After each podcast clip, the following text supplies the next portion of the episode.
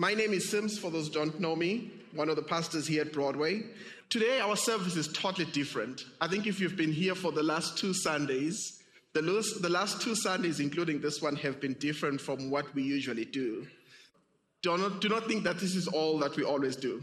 It's always different. It's, it's different. It's been different. So praise God for that. I want to read quickly from Psalm chapter 40, verse 10, um, actually, verse 9 and 10. It says, I proclaim your righteousness in the great assembly. I do not seal my lips. As you know, O Lord, I do not hide your righteousness in my heart. I speak of your faithfulness and salvation. I do not conceal your love and your truth from the great assembly. This is David speaking, and he's saying, I do not hide the faithfulness of what God has done for me in my heart only, but I share it with others. And this service today, as we end the year, we want to be able to share those things. It's not all of us, obviously, are going to do that, but in the next few Sundays, each Sunday, we're going to have somebody come and share what God has done for them. When we share those kind of things, three things happen. We encourage one another, we glorify God, but also, what do we do when that happens? We, we, we are building ourselves up when we share those stories. Those stories are our stories. It's your story of how God has worked in your life. But all that has been done so that He can be glorified. How is He going to be glorified if you're quiet about it? So this week, and in the next few Sundays, uh, this week will be totally different because there will be a lot of testimonies. But in the next few Sundays until the fourth, uh, the first Sunday of, of February, we're going to have at least one person share testimony. So to start our testimony time today, I'll ask Lisa to come forward. She's going to share um, her testimony, and then um, people are going to come up that have uh, been asked to share their testimonies. They're going to come up after one after another and continue to share that. Lisa and Ben have been like amazing friends to me, but also great worship leaders at our church, and they help us lead the worship team and all that. So we're excited to, to have you share what God has done for you, Lisa. All right. I have notes, so forgive me for staring at my phone, uh, but I would just ramble for an hour and a half if I didn't. So I'm not one to use the term spiritual attack often. Uh, I don't like giving the enemy that much power or thought, really. Um, 2023 started out as a busy year for our family, but we happily went about serving God in the various ways that He had called us. Uh, we were seeing good fruit blossom in our kids, working with the youth group. I volunteer with circles. We were pursuing becoming a foster family, and all of this while having deep, meaningful conversations about Jesus with our friends and family. In August, I went on this amazing 40th birthday girls trip with my high school besties, and I got to share how Jesus had been moving in my life with a group of mostly non believers. The following night, I suffered a spontaneous coronary artery dissection, which led to a heart attack. After three weeks of resting and adjusting to new medications, I felt strong enough to lead worship, standing right here on this stage. And I shared about how God was literally holding me together. The very next morning, that same artery, my LAD artery, tore again, causing another heart attack this time more severe, leaving me with only 35% heart function. Through October and November, I did cardiac rehab and wrestled with God over why this happened and what I needed to do going forward. That wrestling still continues today. On December 21st, just a week ago, I got a call letting me know that my mom had died. My mom and I had been estranged for several years. Complicated was the only way to describe my feelings. Three days later, on Christmas Eve, my beloved Uncle Ron, who happily stood in as a surrogate father for me and a grandpa to my boys, also died. This unique place of grief has brought a flood of emotions and memories to my brain and my heart, and I'm only um, beginning to process them. My mother chose not to have a relationship with me. I held a small strand of hope that healing would come to that broken relationship, but now it won't. As part of my grief, I've been wrestling with my guilt on top of it over being more heartbroken about my uncle than my own mother. And over this year, I've listened to a daily podcast called Let's Read the Gospels, which has led me through Matthew, Mark, Luke, and John repeatedly every month this year. And last week, I reread Luke 18 20 through 21. Someone told him, Jesus, your mother and your brothers are standing outside wanting to see you. He replied, My mother and my brothers are those who hear God's word and put it into practice. Along with the flood of emotions and memories, I have also been flooded by calls and texts and visits and food from so, so many people who are putting God's word, who hear God's word and are putting it into practice. This has been incredibly healing to my physical and proverbial heart. From sharing my struggles and grief, I've been able to connect with and bless others. God has been showing his kindness and compassion through this church and my wider community, and I'm so, so unbelievably grateful. People fail and fall, but God and His Word stands firm. So, going into 2024, I'm holding tight to Psalm 27, which says, The Lord is my light and my salvation. Whom shall I fear? The Lord is the stronghold of my life. Of whom shall I be afraid? When the wicked advanced against me to devour me, it is my enemies and my foes who will stumble and fall. Though an army besiege me, my heart will not fear. Though war break out against me, even then I will be confident. One thing I ask of the Lord, this only do I seek, that I may dwell in the house of the Lord all the days of my life, to gaze on the beauty of the Lord and to seek him in his temple. For in the day of trouble, he will keep me safe in his dwelling. He will hide me in the shelter of his sacred tent and set me high upon a rock. Then my head will be exalted above the enemies who surround me. At his sacred tent, I will sacrifice with shouts of joy. Y'all know I shout. I will sing and make music to the Lord. Hear my voice when I call, Lord. Be merciful to me and answer me. My heart says of you, seek his face. Your face, Lord, I will seek. Do not hide your face from me. Do not turn your servant away in anger. You have been my helper. Do not reject me or forsake me, God, my Savior. Though my father and my mother forsake me, the Lord will receive me. Teach me your way, Lord. Lead me in straight path because of my oppressors. Do not turn me over to the desire of my foes, for false witnesses rise up against me, spouting malicious accusations.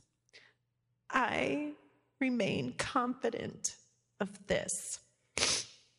I will see the goodness of the Lord in the land of the living. Wait for the Lord. Be strong and take heart and wait for the Lord. Amen.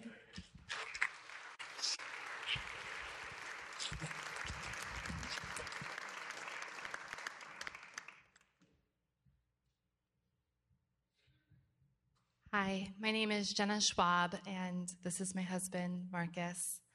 Um, and we'd like to share a little bit of our year with you. Um, it seems unreal that we are almost a year out since we found Everett's tumor. Everett was, or is, our um, six year old son, um, and we were completely blindsided by the news. We went in for an MRI thinking his headaches were migraines and there wasn't much we'd be able to do for them, only to find that he had a three inch by three inch tumor in the back of his head.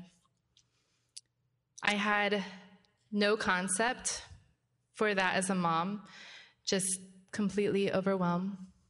I remember Marcus was working that day, and so when I heard the news from the doctor leaving in a daze, not really understanding what was happening, and then as I came into work the next morning, sharing with staff what was happening, and it finally sinking in by reflecting the reactions of them back to me. That became a moment where I began to come into the weight of my grief. In many ways, we were completely unprepared for the day of surgery. Up until this point, they had talked hopefully. We hope, we, uh, the hope we all had was that it would be a relatively quick surgery, four to six hours, and that they would be able to peel the brain tumor off like an orange. Um, but it ended up not being the case. On the day of Everett's surgery, um, Jen's dad came down to, to be with us through the day. And I remember us being the very first ones there to open up shop, so to speak, in the OR. We're the first family to come back and to, to sit and wait and to kind of begin the day. And as Jen said, we were expecting a four to six hour surgery, and we saw the routine surgery families come in and out. And every hour there was a very sweet nurse named Mary, and her job was just to check in in the OR and come back and check in with the families. And that kind of anchored us through the day. Every hour we'd see Mary, and they're still in there. They're still working. He's doing fine. See you in an hour. And every hour we looked forward to Mary coming back and giving us updates. And as eight hours, nine hours, 10 hours went by, we started to get a little restless. And I remember Jen giving me time to just go for a walk and walking through the labyrinths of Riley Hospital. And I remember walking past the play center where Everett was just 24 hours ago playing air hockey and having fun and being a boy. I think I had his coat with me, just wanting to be tethered to him. And I remember crying out, God, there's no way you can take him from me. As a father, you can't, you can't take my son from me. And that was a very deep, painful place because months leading up to Everett's diagnosis, uh, I was spending time with my father trying to repair our relationship, and it didn't work. And to feel the gravitation of me wanting to be a father to my son and my dad not wanting to be a father to me is probably one of the most loneliest places that I've been. So, yeah, in the next few days, those were filled with fear and grief and unknowns. The tumor had adhered to the brainstem, which meant the surgery was only partially successful. As the surgeon attempted to get as close to the brainstem without paralysis, no one knew what next steps to take, or more like everyone knew and all the opinions differed. um, during this time, I found a secret place. I tend to do this. This was a tiny hallway tucked off behind the elevators, facing a wall of windows. It's incredibly difficult to find places of alone in a hospital. And this became a sacred place where I met God, and His um, felt presence was near. And it was also a place where I updated friends and family, and where I had chats with a mentor of mine who heard my grief and gave me hope. Just as I needed the staff here to reflect proper grief back to me, I needed my mentor to reflect authentic hope to me. I needed each and every one of you in the ways that you showed your presence to us. And to a point where I could finally say Psalm 54 4 Surely God is my help. The Lord is the one who sustains me. As many of you know, Everett, we did not have a second surgery. We went into chemo drugs, and he's stable and doing doing well. And you will see him around, making lots of noise and running. I am sorry. and um, the hope that we have for the future is is brilliant and white. And sometimes, though, it was as dark as a star far away. And so thank you for being there with us as we were in that. Throughout this year, I've been spending a lot of time contemplating grief and suffering. And along that journey, um, I've come across uh, Curt Thompson and some of his ways of how he describes grief and suffering and how that actually um, provokes and actually forms hope. And um, as we think about suffering, uh, I feel like we often think it's something that we do alone. There's that context of suffering isn't suffering unless we are alone in our suffering. And it's a little wordy, but I have a page here that I'd like to read that Curt Thompson talks to address about that. This mindset of I am on my own, which is far more pervasive and destructive than we realize, stands as a significant cultural structure, a principality or power, if you will, contributing to our suffering in the first place. For indeed, when I tell myself in isolation, any part of my story where pain and shame have taken up residence, this strengthens the deeply noxiously perceived sensation of the story as a whole. This began with our first parents in Eden and extended to their children when Cain, consumed as he was by his shame filled relational isolation, could no longer tolerate himself. Killing his brother Abel left one dead and the other close to dying. And in various ways, we have been doing this to others and ourselves ever since. This is the ultimate result of being on our own. But our minds, being the embodied and relational processes that they are, were not intended to operate this way primarily. We have been introduced to a triune God who, even in our extended pain, longs for us to know his presence in the middle of it. And by his presence, he enables us to comprehend that he knows our pain even more than we know it. Hence, Good Friday.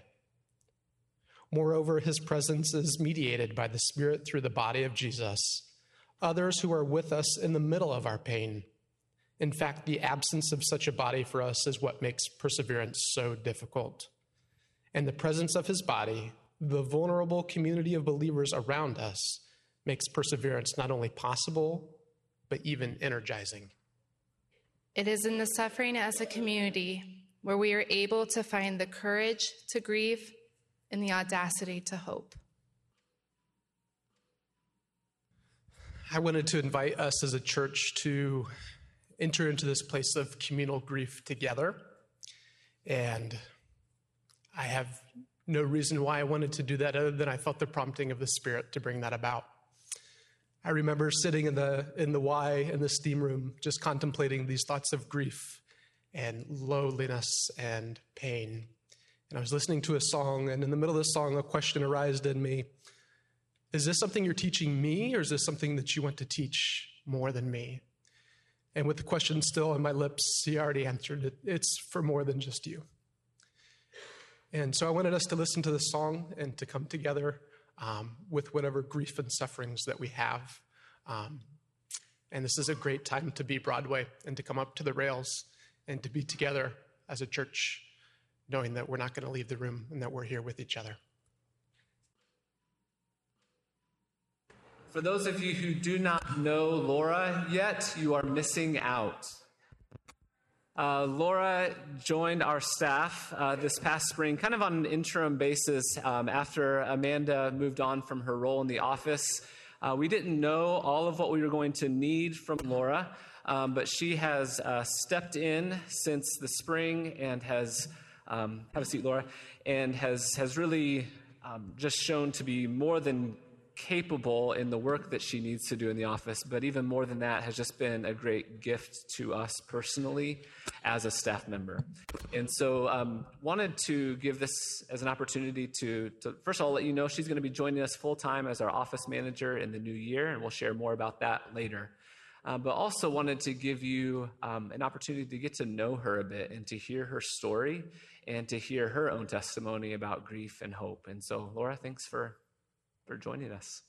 Can you share a little bit about your own uh, religious background and upbringing in your childhood and in your young adult years and the way that that experience introduced you to grief? Yeah. So I was born and raised in a um, conservative Mennonite community in southern Ontario. My parents were part of um, I look back and I think it was kind of an experiment of a church. Um, families were coming together wanting something different than what they had. And in their desire to follow God, they went to like the nth degree. They um, went very extreme in their what they considered obedience to the word.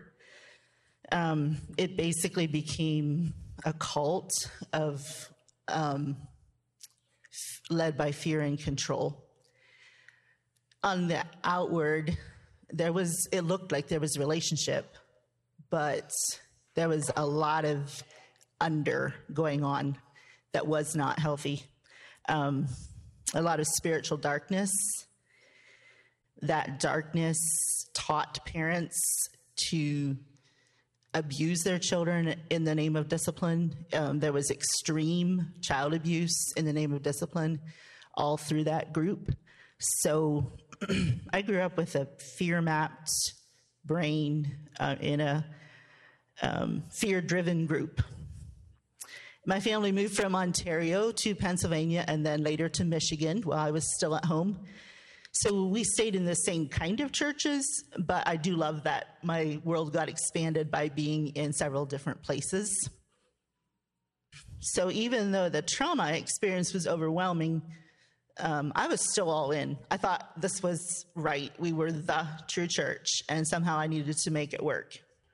It took coming to grips with a lot of, it took years of pain to put cracks in my armor it took fear that I would hurt others as I had been hurt to to get to my heart and realize I need help.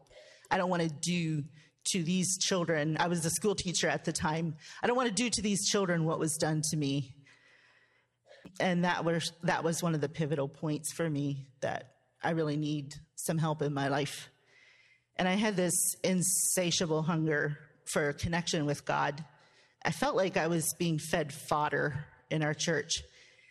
We were being taught the Bible, but the life wasn't there. And I wasn't even allowed to eat from the tables where the living bread was being served. I began on the slide to relate to people. I wasn't really supposed to reach out beyond our, our borders, but I saw and I felt life that was unmistakable. And even though there was a lot of questioning, a lot of agonizing over that, it became clearer and clearer to me that I knew what was life. I knew where I was experiencing life. The agonizing was thinking about going outside of the community that yes. you had been given. And so, but at the same time, we're experiencing life, hope, and joy yes. outside of that. And also because I had been so brainwashed, I felt like I had to disobey God in order to mm-hmm. follow Him. It was this this huge conflict internally. So I had to follow life where I sensed life. That was basically the only thing I could use as a as a guide. Yeah. So when I realized I needed to leave in order to continue to follow God, it was it was a tremendous loss. I was I knew that across the nation I was no longer accepted among my people.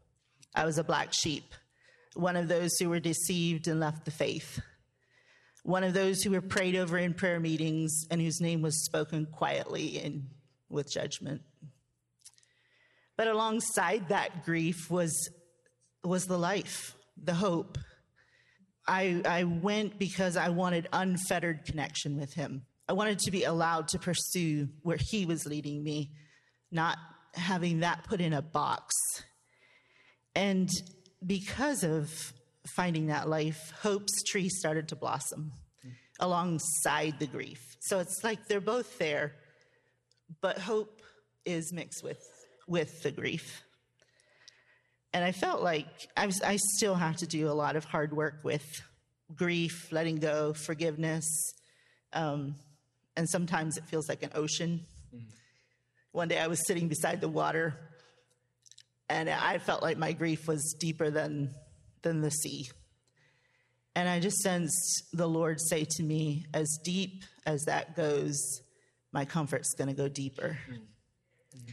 And what that did was put a bottom to my grief, and my sorrow was held. Mm. And I'm, I'm believing that we fear grief when we don't feel a bottom to it. And it's almost dangerous to go there unless we have some kind of something to hold it. And the Lord held it that day. And so many people have also held my grief with me, which, which makes it safe to go there. You've shared with me um, about the loss of your father. And can you just share some of that story and how that has led to you to experience of hope on the other side of that? Yeah. In 2018, uh, my dad passed away suddenly from a heart attack. My parents lived in Colorado by then, and got this news suddenly late at night. A lot of mixed feelings because after his after the funeral everything was done and I was back home again it was like I'm not grieving so much the relationship we had I'm grieving the relationship we didn't have and missing who he could have been that's what I wanted I'm missing who he could have been if he had been the person that God created him to be. If he had been able to access his heart from Jesus and live from that. I missed the security he could have given me. I missed the delight and affection that I wanted from him. So, in the middle of kind of a numbness, there's also this grief of what I knew he was capable of if he had been renewed. Mm-hmm. So, I'm feeling his own depression and heaviness, and I'm feeling his desperate attempts to live how he believes will please the Lord. But it felt like it just all fell flat. And my question was, is it worth it? Was his life worth it? And that question sank deep inside me. And I started to feel that all over the place. Like, is my life worth it? Like, what is it all about? And a person's life is over so fast. Where, where does it go? Yeah. And what was the point of it? So I was talking to the Lord about that, sitting by the water again, which water seems to be a place where I hear from Him. And I was sitting in a pretty serious pit of hopeless despair. But these words started to come to me. I'm going to read you the poem that came to me that day and really, really changed my perspective of life after death, or even now as we're living the losses that we experience. So this was started as a prayer. Would you hold today for me? Because I can't. The minutes slip away the joy, the pain, the monotony, the sights, the sounds, the dreams, and my life is slipping through my fingers. There's so much I long for so much more than I can possibly accomplish with one little life. And in my fragile humanity, I cannot save my life, my time, my moments, even my people. They too can slip away to that other world without a moment's notice, and the ache grows, and the sadness grows darker, and loss feels greater than life itself, and my future looks gray with meaninglessness. But what if? What if there is a keeper, one who turns my daily moments into everlasting treasures? What if the lost days and weeks and years and memories are remembered, held as precious? What if something solid is being formed in spite of my fragility? What if things like smiles and gentle words and honesty turn into gems that build my future home? What if the ones gone on ahead, though not perceivable to me, are closer than I dared to hope? What if friendships truly last forever, becoming richer in eternal light? What if someone greater than I is diligently keeping my life? I know who I have believed, and I'm convinced that he is able to guard what I have entrusted to him until that day. That changed. That changed my worldview. Thank you for sharing. You wrote that poem? I'm not surprised. I just want to make sure that they all knew that you wrote that poem. I've been, I've got to read a lot of your poetry. Thank you for that. Laura, because of your, your own experience of, of grief in your life and the way that you have confronted it and, and looked at it, that's an example to me and to us, and for the way that you've allowed God to work in your life through that grief.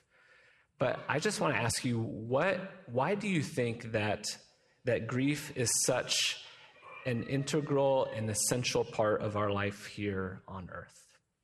I think that grief is essential to life because we're exposed, we're living in a world that's exposed to ruin and decay. And every time we see another gray hair, there's a little bit of grief. Every time we see someone we love walking a little slower, there's just that pang. Every time we see another day gone, it's where did it go? We're one day older. Like the end of a year, I feel that, that sense of the year's gone. But if we can embrace, like, I think we, we feel deeply within us that we were designed to live forever. Um, we remember, it's like Eden is in our bones. We remember Eden somewhere inside of us. And we long and grieve for what was and what we hope will be in the meantime, we live with a certain amount of ruin. Like there's ruin around us all the time. Every time fall comes and the leaves fall, I feel some of this.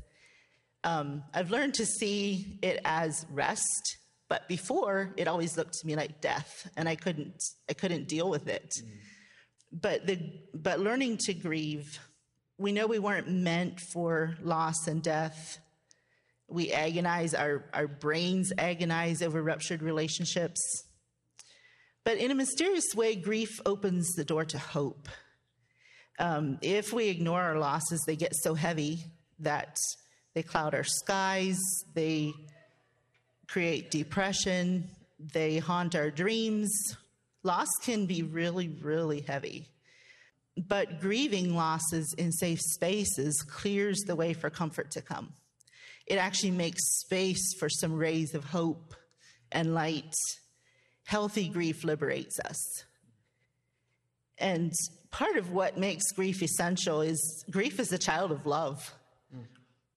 Love suffers long. That, that verse just came to me as I was pondering grief, and I was thinking, hmm, I always thought love suffers long is something I need to do. But I think it's more of a reality mm. that, that suffering is part of love. And if I walk in love, I do suffer. I suffer long. I heard about the things that are foreign to the perfection of Eden that I sense in my heart. It's one of the more austere pathways of love, but it leads to hope and to life and to peace. Would you join me in thanking Laura for her testimony this morning?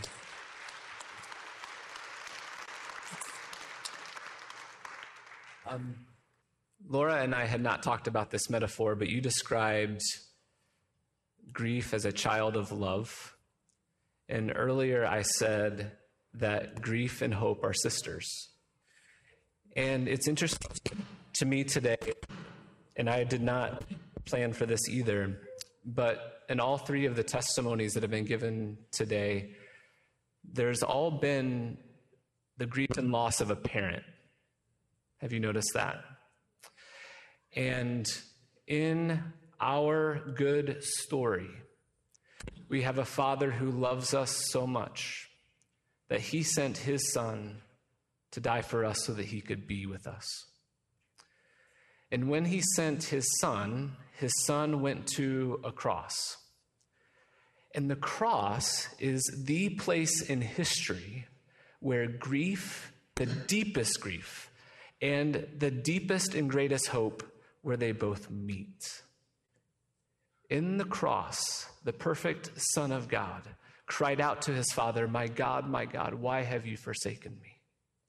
That was the moment in history of deepest grief, where the eternal Son of the Father experienced a sense of separation from his Father.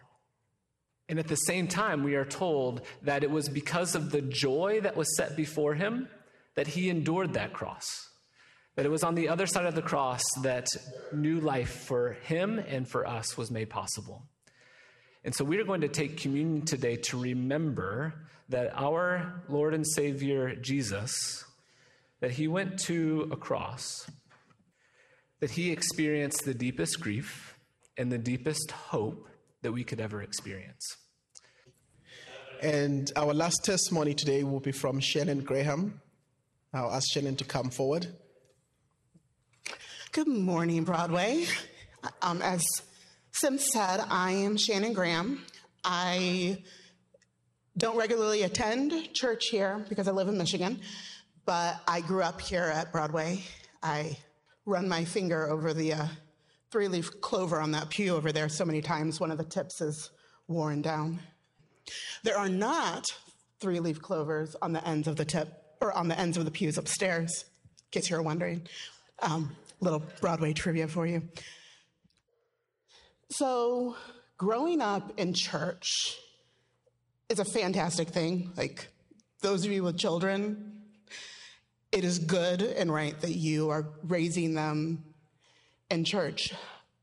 But one of the disadvantages of growing up in church is that sometimes your mind learns, learns things quicker than your heart does. And for me, my mind picked up biblical principles relatively quickly. And you know i i've never really struggled with understanding how the old testament and the new testament fit together and understanding that you know the the big picture is is jesus and and the sacrifice he made for us that was never my struggle as far as my mind was concerned. But my heart lagged a little bit behind. I knew in my mind that God loved me. I knew that. But it didn't translate to my heart. And, you know, the Bible talks about how, you know, specifically, Paul talks about how love is the most important thing. If you don't have love, then you don't have anything. And so my, the knowledge in my head was essentially useless. So I, uh, I have a therapist who encouraged me to ask God to show me how he loved me because through therapy, it became clear to her that that was not something that I understood. There was always this angst between me and God. I was willing to be obedient, but it was more out of duty. It was why it was that I would do what I felt like God was asking me to do, why it was I was obedient to the things the Bible said that I should do and how I should live my life. But if obedience without love is just law, and that's never God's heart for us. Like he saved us, you know, Jesus came to save us from the law. And I was still functioning under law often because it was my default. Um, and so asking God to show me how he loved me, I mean, of course, you can't ask something like that of God and him not do it for you.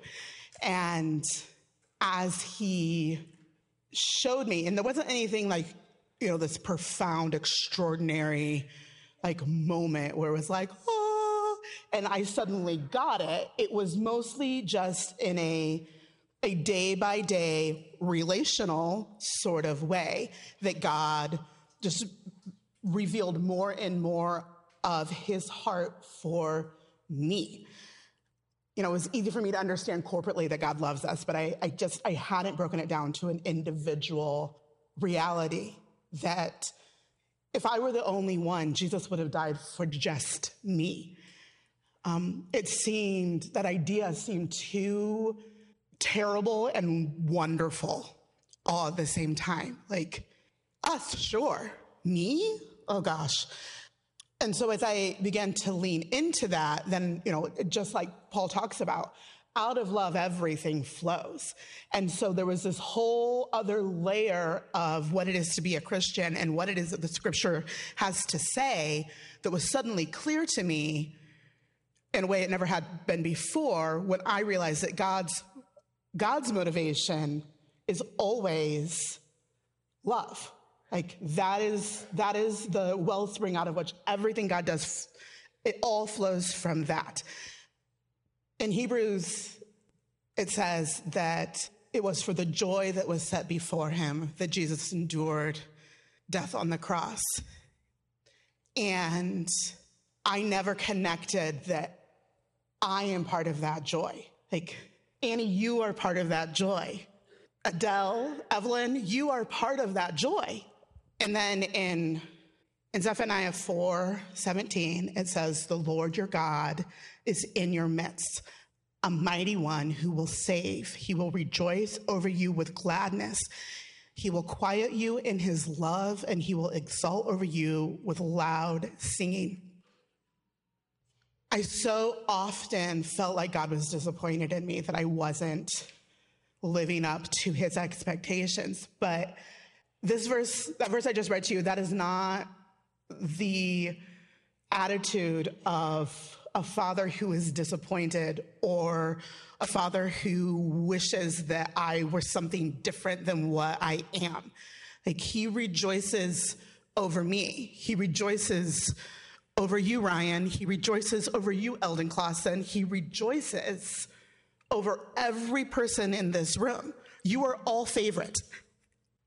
And I am favorite too. We're all favorite for different reasons, in the same way that, you know, I, Anne Graham is my mother. There's 10 of us children. And I can honestly say she doesn't have a favorite. And like, if the kids will admit that there's no favorite, that's probably not. And I've heard people say, well, if you don't think there's a favorite, you're the favorite. But we've talked about it, the 10 of us. Anne doesn't have a favorite. She likes all of us in our own right. And the same is true of God. He likes each and every person in this room. He made you the way you are on purpose. He delights in you. You are precious to him. He wouldn't trade you for anybody else. And so, this realization of how it is that God loves me, it didn't just change my attitude towards other people, it didn't just change my attitude towards God or even towards just towards myself. It changed the way I saw my own sin. Because I have this bad habit, I think a lot of us do, where we rummage through the bottom drawer in our mind and pull out old sin and we poke at it and we relive the shame and the guilt and we wish and hope hope is probably the wrong word we wish it could have been different. We we like to look at it and relive that pain in our heart. And i realized that if god doesn't do that with my sin why am i doing that like why do i feel the need to relive shame that God doesn't ever think about anymore. He thinks about me all the time. He thinks about you all the time. He doesn't, he doesn't get in the bottom drawer like we do and poke and prod at old things that are done and finished. And so that was, I think, the, this year, that's the most profound thing that I have realized and that God has revealed to me about the way that He loves me and the way that He loves all of you. My brother Alex, Alex Graham, he talks about how if we believe that God holds us, the part of us that is eternal, that if he holds securely to that part of us, nothing else is ever really at risk. And so you hear the arguments about how can a loving God allow Jenna, how can he allow your son to have cancer? How can a loving God do this or allow the things in this world that happen, but we are thinking and grounding our reality in this world. This flesh, it's not eternal. The part of us that is eternal, the part of us that God desperately loves, that's the part that is always and forever secure in the perfect, unending love of the Father. Thank you.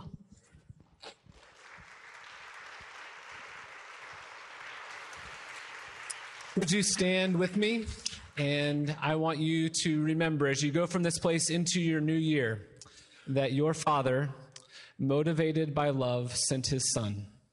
And that son, for the joy that was set before him, endured the cross for you and for me.